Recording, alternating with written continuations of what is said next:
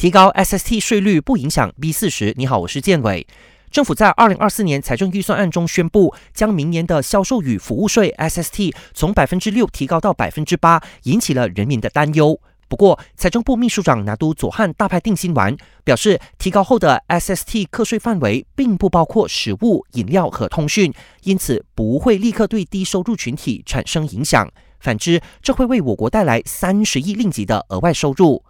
除了 SST，一如专家所预测，政府为了扩大税收来源，从明年开始落实奢侈品税。财政部副部长沈志强透露，政府将在近期内说明这项税务的征收机制。他表明，顾名思义，奢侈品税的目标是购买奢侈品的高收入者，原则上不会对普罗大众造成负担，而且政府所得的税收都会用在国家发展、企业援助和协助人民事务。另外，公积金局宣布扩展“爱三样”计划，在这之前，丈夫可以自愿性的将每个月公积金 EPF 缴纳款的百分之二转到妻子的账户，不过从明年开始，妻子也可以转给丈夫。意味着全国丈夫也可以享有这原本专属于妻子的福利。